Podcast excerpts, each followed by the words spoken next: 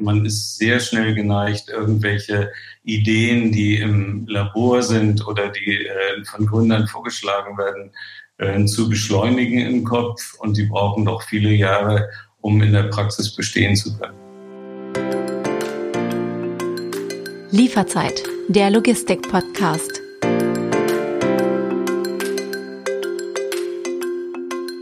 Willkommen bei Lieferzeit, der Logistik-Podcast. Mein Name ist David Siems, ich bin Journalist aus Hamburg und in jeder Folge spreche ich mit meinen Gästen über die wichtigsten Themen der Branche.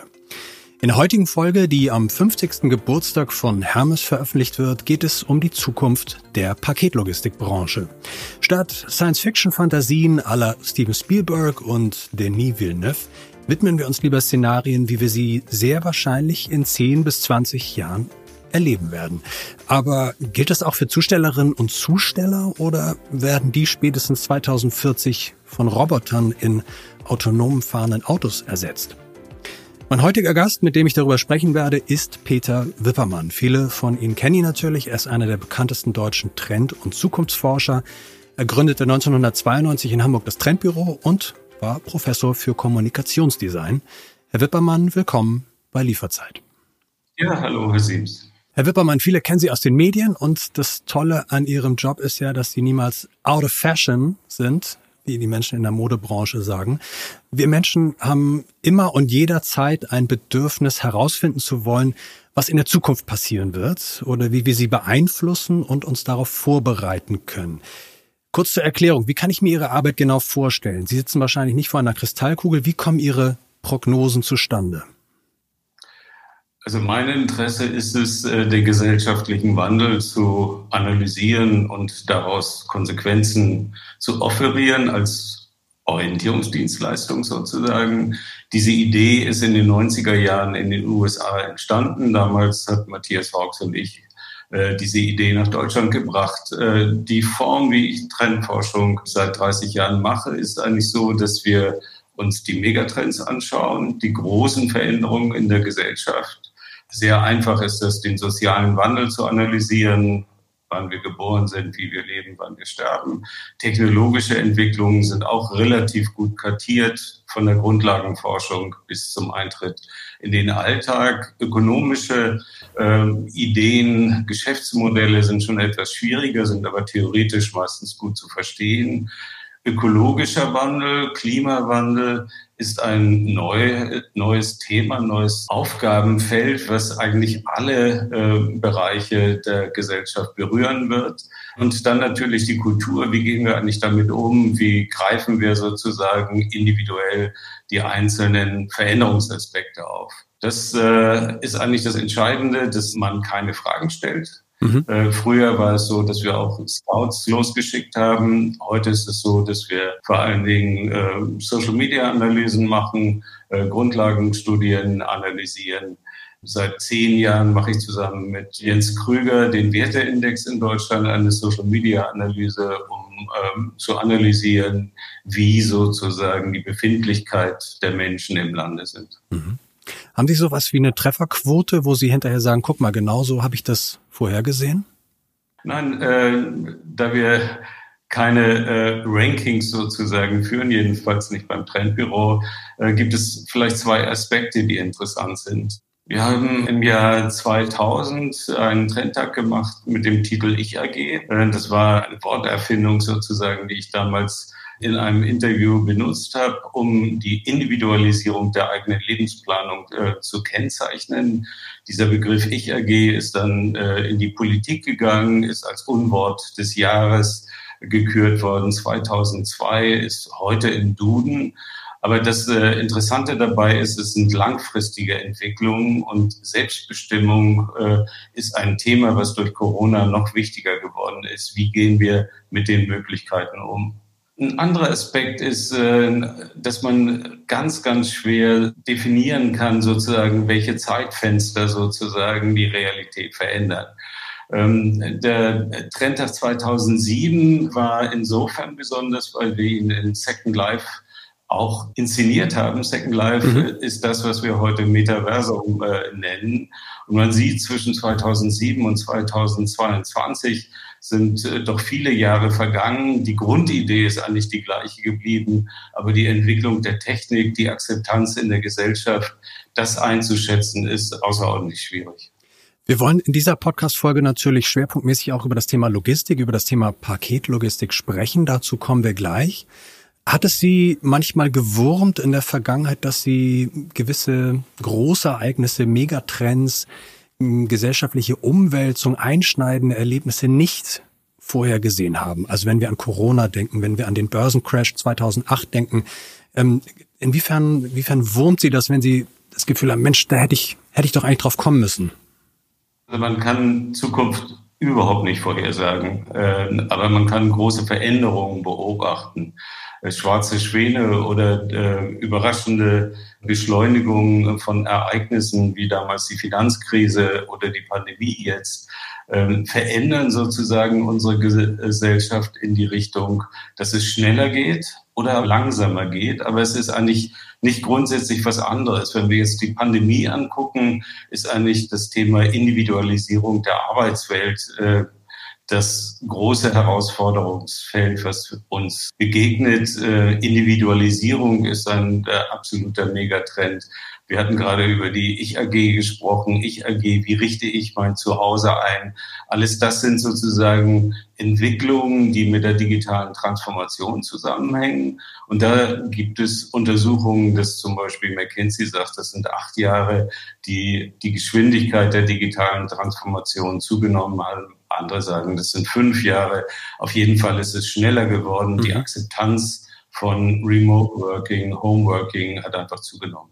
Jetzt könnte man sagen, New Work ist ja quasi auch so ein Trendbegriff, so ein Buzzword. Jetzt haben Sie gesagt, nee, New Work, den Begriff, den gibt's ja schon seit 20 Jahren. Ja, auch das ist ein Phänomen. Der Begriff New Work ist tatsächlich äh, historisch langsam entstanden.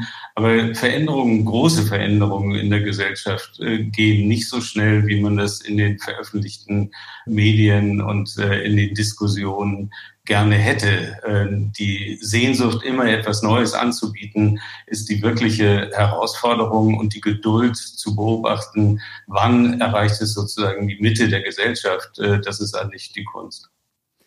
Ich hatte es eingangs gesagt, Hermes feiert heute den 50. Geburtstag. Ähm, bevor wir noch gleich weiter in die Zukunft schauen, schauen wir noch einmal 50 Jahre in die Vergangenheit. Wir reisen einmal kurz in unserer Zeitmaschine in das Jahr 1972. Da fällt mir natürlich als Fußballfan ein, Deutschland wurde Europameister. Ich war zwar noch nicht geboren, noch nicht auf der Welt, aber das ist das, woran ich denken muss, wenn ich an das Jahr 1972 denke. Sie waren damals Anfang 30. Was waren so Ihre Zukunftspläne damals, Anfang der 70er Jahre? Äh, für mich gab es damals die Trendforschungsidee noch gar nicht. Äh, ich war mit Freunden in Berlin. Wir hatten die äh, Elefantenpressgalerie gegründet. Unsere Idee waren, Wanderausstellungen und Medi Medienpakete zu schnüren, also Ausstellungen, ähm, Kataloge, Filme, ähm, Plakate. Das war eigentlich äh, unsere Arbeit damals. Und äh, auch das ist, glaube ich, ganz wichtig. Wir vergessen manchmal, dass bestimmte Ereignisse in der Gesellschaft noch relativ jung sind. Und die Beschäftigung mit dem Wandel in der Gesellschaft ist etwas, was es vor allen Dingen im Konsumbereich gegeben hat, als es eine Überproduktion gab, als man von den Herstellern, von den großen Unternehmen sich Gedanken gemacht hat, äh, wie kann man eigentlich den Blick wegrichten vom Produkt hin zu den Konsumenten und was bedeutet das, wenn Konsumenten bestimmte Sehnsüchte und Ängste haben. Die Menschen, die sich heute mit Konsumgütern befassen, die Sehnsüchte erfüllt bekommen möchten, haben quasi fast täglich ein Paket in der Hand. Damals, 1972, war das Pakete verschicken und das Pakete empfangen ja wirklich noch ein sehr außergewöhnliches Erlebnis. Haben Sie noch so eine Erinnerung, was Sie damals verschickt oder bekommen haben vor 50 Jahren? Ja, äh, also ich war, wie gesagt, Galerist äh, und Verleger, jedenfalls in einem Kollektiv. Und wir bekamen unsere äh, Kataloge natürlich auf der Palette mit einer Spedition, haben die einzelnen Bestellungen verpackt und zur Post gebracht, die damals den, die Auslieferung sozusagen gemacht hat. Die Ausstellungen selber äh, wurden mit Kunstspeditionen verschickt. Ähm, und diese äh, Situation der CAP-Dienste gab es zu dem Zeitpunkt bewusst in meiner Welt noch nicht.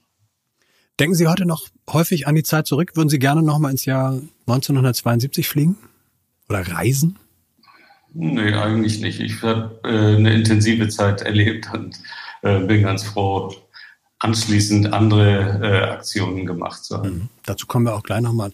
Ich hatte es eben gesagt, ein Paket aufzugeben, ein Paket zu verschicken, war damals wirklich etwas außergewöhnlich, nicht äh, so etwas Alltägliches, wie es heute ist für viele Menschen. Und ähm, durch die Digitalisierung und boomenden E-Commerce werden alljährlich neue Rekordsendungsmengen vermeldet. Knapp vier Milliarden Kurier- und Expresssendungen waren es 2020 laut Bundesverband Paket- und Expresslogistik.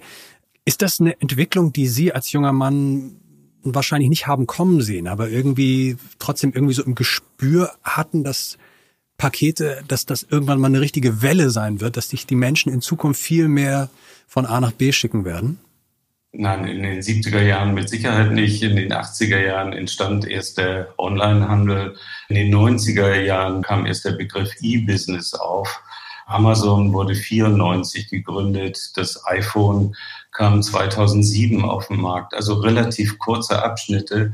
Das, was gemeinsam dabei ist, dass die digitale Infrastruktur äh, entwickelt worden ist und wahnsinnig schnell akzeptiert worden ist. Und wenn man sich überlegt, dass ähm, ein Mobiltelefon heute selbstverständlich ähm, bei den Konsumenten, aber auch bei den Versendern und bei den äh, CAP-Diensten die Verbindung ist, um äh, zu erkennen und anzukündigen, wo sich gerade bestimmte Pakete aufhalten. Da war das früher technisch nicht möglich und natürlich war es auch kein Service, den man in irgendeiner Weise äh, vorhersehen konnte. Ich glaube aber, das, was interessant ist, dass natürlich gerade überraschende Ereignisse wie zum Beispiel die Corona-Pandemie natürlich die ähm, Situation zu Hause definitiv verändert hat. Also das Zuhause äh, wurde plötzlich bereichert, durch, meistens durch den Bereich äh, Homeworking oder äh, virtuelle Schularbeit. Ähm, das Verbinden sozusagen von Arbeit und Freizeit äh, hat insgesamt das Ernährungsverhalten dramatisch verändert. Viele äh, Quick Services sind entstanden, Lebensmittel sind innerhalb von Minuten mittlerweile äh, zu ordern. Alles das ist etwas, was auf jeden Fall bleiben wird. Und ich glaube, dann kommen wir an so einen Punkt, wo wir sagen können, okay, für die nächste Zeit ist es wichtig im Auge zu behalten, dass äh, diese Trennung Arbeitszeit, Freizeit der Vergangenheit angehört dass das eigene Zuhause als Homebase etwas ist, was man als Maßstab nehmen kann, um sich Szenarien zu entwickeln, wie sich zum Beispiel CAP-Dienste weiterentwickeln. Die CAP-Branche muss auf die bereits angesprochenen Rekordmengen reagieren und sie managen. In der Branche werden Big Data, Algorithmen und Forecasts, also der Blick in die Zukunft, die Prognosenerstellung immer wichtiger, um Resilienz, da haben wir auch wieder so ein Trendwort, so ein Buzzword ähm, zu entwickeln und die kommenden Monate vorauszusehen. Ich hatte es eingangs gesagt, Sie sind Trendforscher, da liegt es auf der Hand, dass wir nach den Trends der Logistikbranchen schauen. Wenn Sie in Ihre Arbeit schauen, wenn Sie auch auf das schauen, was Sie bislang gelernt haben, was sehen Sie in zehn Jahren? Wie werden, wie wird die CAP-Branche sich dann mit den Paketmengen rangieren? Das wird auf jeden Fall selbstverständlicher sein, äh, Waren zu Hause in, entgegenzunehmen. Ähm, das muss nicht unbedingt die klassische CAP-Branche sein. Viele Versende, äh, viele Markenartikler, viele Lebensmittelhändler fangen an, ihre, sagen wir, kurzfristigen Lieferungen äh, selber in die Hand zu nehmen. Man sieht, dass es globale Unternehmen gibt, die über Mikrodepots ähm, extrem schnelle Auslieferungen von äh, bisher Lebensmittel äh, anzubieten, die, die in Supermärkten zu finden waren.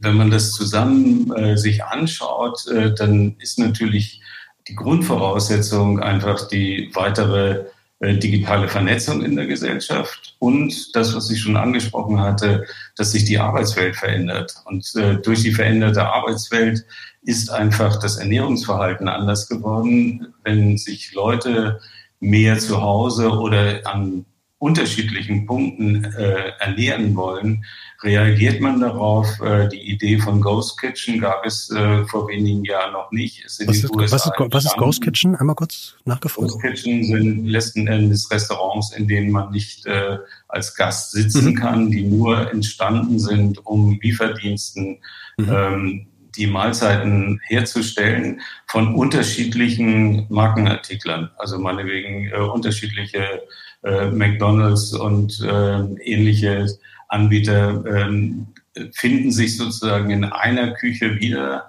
um Kurierdiensten äh, die Waren zu geben. Mhm. Ähm, diese Entwicklung ist relativ jung. Diese Entwicklung ist insofern spannend, weil es immer globale Finanzkräfte sind, die das pushen. Das ist neu. Und äh, insofern, wenn wir zehn Jahre weiter gucken, denke ich, äh, wird sich das Aufkommen weiterhin drastisch erhöhen. Aber es wird viele neue Anbieter geben, die diese Dienstleistung äh, ausführen werden.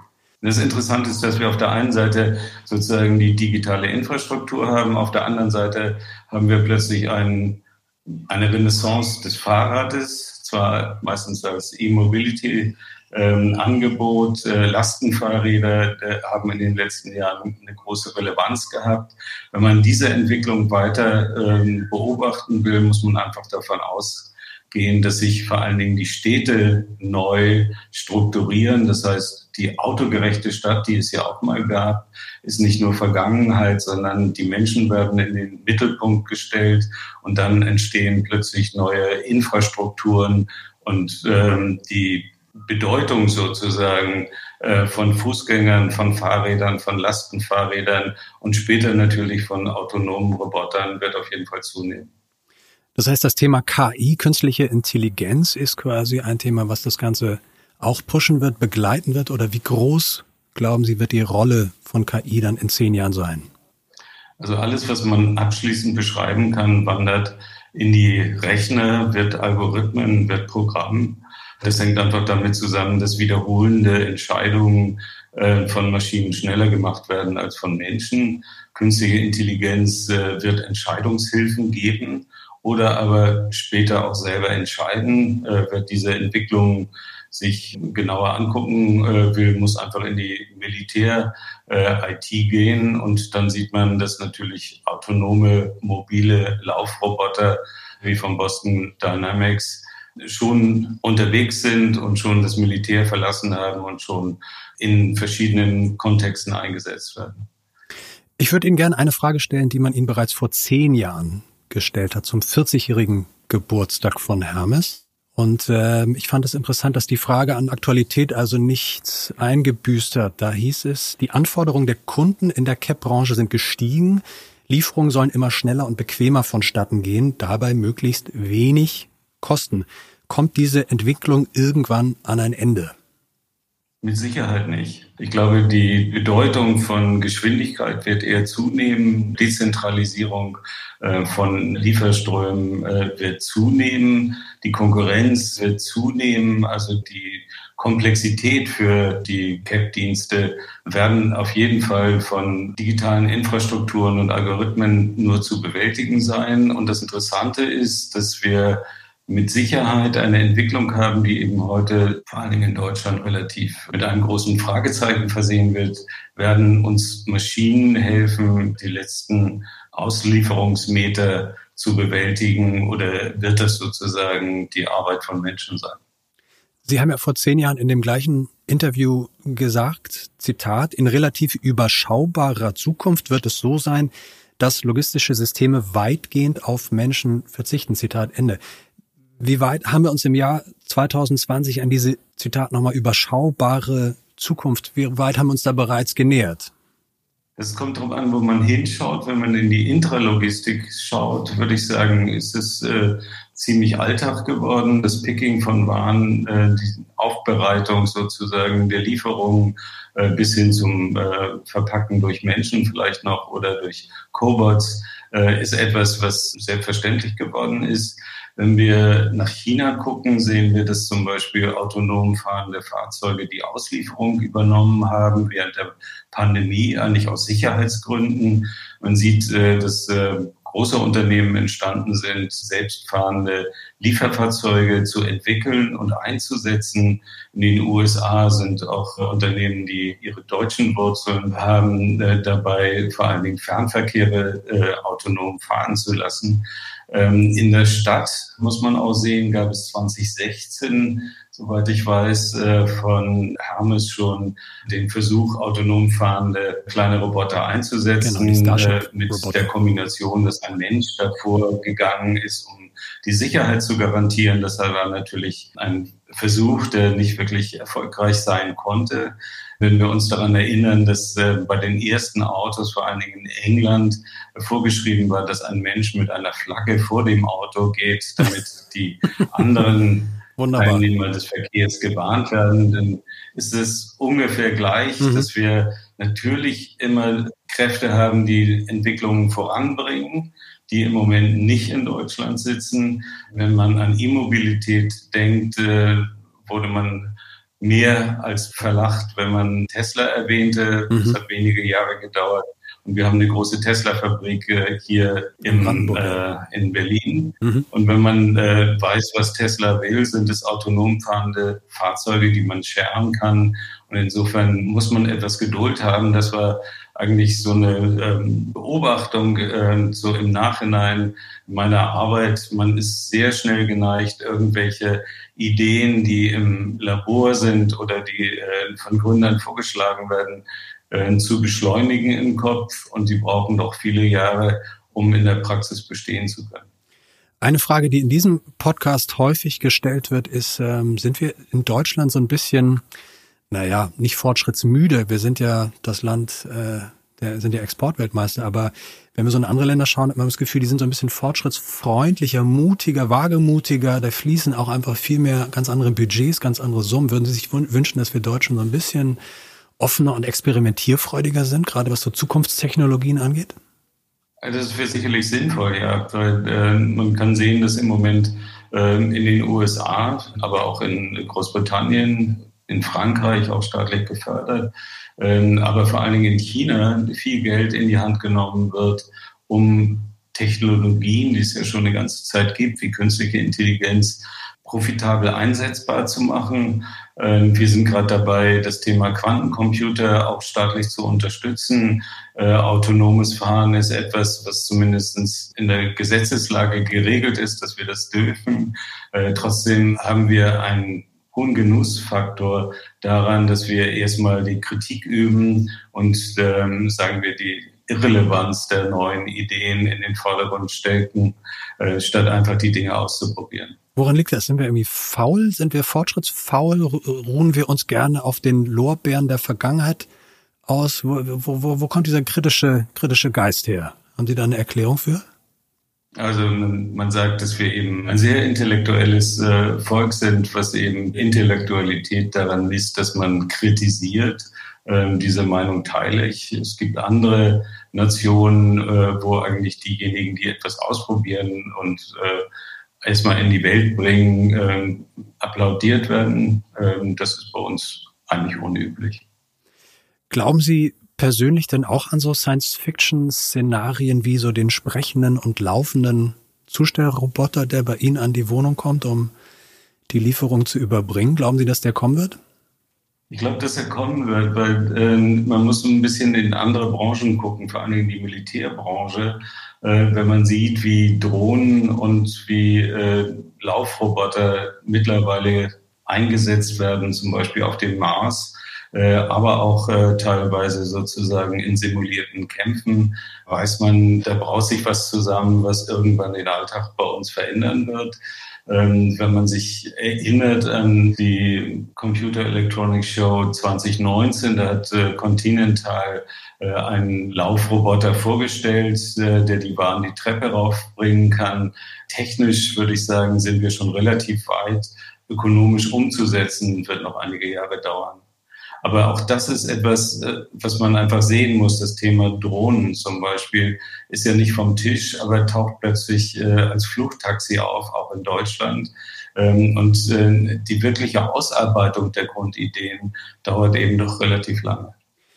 Ich würde mal eine gewagte These aufstellen und sagen, ich glaube, in zehn Jahren werden sich die Menschen eigentlich gar keine Waren mehr zustellen lassen wollen, weil nämlich die meisten irgendwie so einen tollen fancy 3D-Drucker zu Hause haben und sich dann alles selber zu Hause ausdrucken.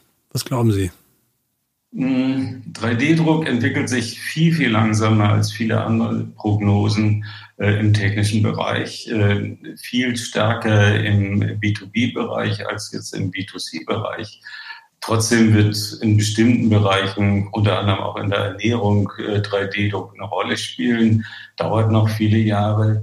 Ich glaube, das äh, wirkliche Neue oder das, was wir im Moment diskutieren, ist das Metaversum. Also die Idee, dass wir viel Zeit investieren und Geld investieren, um in einer Parallelwelt, die digital gesteuert wird, äh, plötzlich attraktiv zu sein, Grundstücke zu haben, Freunde zu treffen, alles das, was auch nicht neu ist, aber was immerhin äh, so, ähm, so wichtig geworden ist, dass zum Beispiel die Modeindustrie viel Geld investiert hat, um dort bereits Produkte zu entwickeln und anzubieten. Womit wir fast schon wieder bei Steven Spielberg wären, der in seinem Film Ready Player One, ich weiß nicht, ob Sie den kennen, da gibt es, da flüchten sich die Menschen in einer Dystopie ja. auch in eine künstliche Welt oder wenn wir überlegen, an die Matrix-Trilogie oder vier Filme sind es ja mittlerweile von den Wachowski-Geschwistern. In zehn Jahren, da bin ich Mitte 50. Welches Szenario, welche Umstände würden Sie sich denn wünschen, wie wir Menschen dann unseren Alltag so zwischen New Work, verschiedene Ernährung, Familie, Freizeit, Paketshop organisieren. Sprechen wir jetzt mal so von den deutschen Großstädten. Also was, was wäre für Sie so ein harmonisches Miteinander in zehn Jahren? Also ich denke jetzt so an sowas wie ein autofreie Innenstädte. Interessant ist es, ein, einen Ausgleich zu haben zwischen der realen Welt, der biologisch-physischen Welt und der virtuellen Welt. Im Moment ist es so, dass sich die virtuelle Welt schneller entwickelt als die, als die Welt, in der wir tatsächlich leben. Ich äh, würde mir wünschen, dass wir viel äh, stärker, vor allen Dingen in der Jugend, beurteilen können, was sich da digital entwickelt, damit wir es mitgestalten können.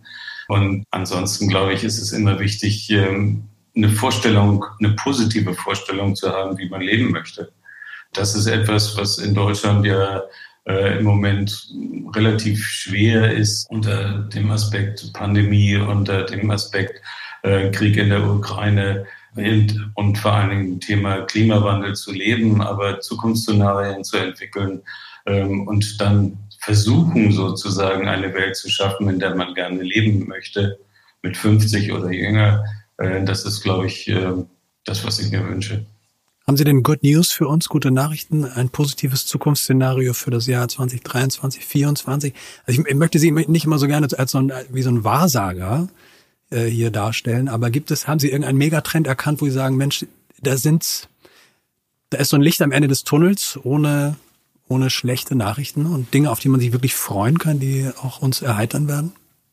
Na, erstmal haben wir jetzt Frühling und der Sommer kommt, das ist immer schon mal toll. Aber ich glaube, dass äh, eigentlich so die Grundstimmung sich schnell entwickeln kann, äh, etwas Positives zu machen. Und ich glaube, dass wir die Lust sozusagen an den negativen äh, Nachrichten doch ein bisschen einschränken sollten. Zum Ende jeder Folge von Lieferzeit widmen wir uns in einer neuen Rubrik ausgesprochen, angesprochen. Und da frage ich meine Gesprächspartner, meine Gesprächspartnerin immer, welchen Podcast würden Sie empfehlen, den Sie zuletzt gehört haben? Gibt es einen Podcast, den Sie in der jüngeren Vergangenheit gehört haben, wo Sie sagen, Mensch, den fand ich toll, der ist bei mir wirklich hängen geblieben? Ich würde äh, nicht gerne einen Podcast empfehlen, sondern ich würde gerne eine Branche empfehlen, in denen viele Podcasts tatsächlich interessante Ansätze haben. Und zwar die Modebranche ist enorm im Wandel, ähm, sowohl reale Produkte wie virtuelle Produkte. Also die Entwicklung äh, im Metaversum ist in der Modebranche gut zu verstehen und zu beobachten. Äh, man sieht aber, das Thema Klimawandel ist ein ganz wichtiges Diskussionsthema, nämlich äh, Neutralität der Produktion. Ähm, Secondhand äh, Textilsharing ist ein wichtiges Thema äh, in dem Bereich der Mode. Also äh, die Mode und tatsächlich die äh, Mobilität sind die beiden großen Felder, in denen ich gerne äh, Podcasts höre. Und da habe ich neulich noch das Zitat aus der Modebranche gehört.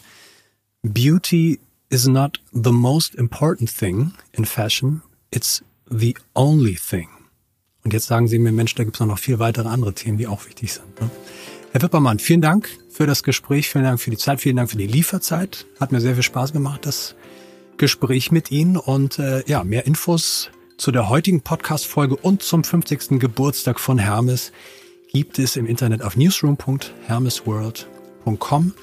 Diese und alle älteren Folgen von Lieferzeit gibt es natürlich beim Streaming-Anbieter Ihrer Wahl. Bleiben Sie uns treu, abonnieren Sie uns und bis zum nächsten Mal. Herr Wippermann, Ihnen auch nochmal vielen Dank.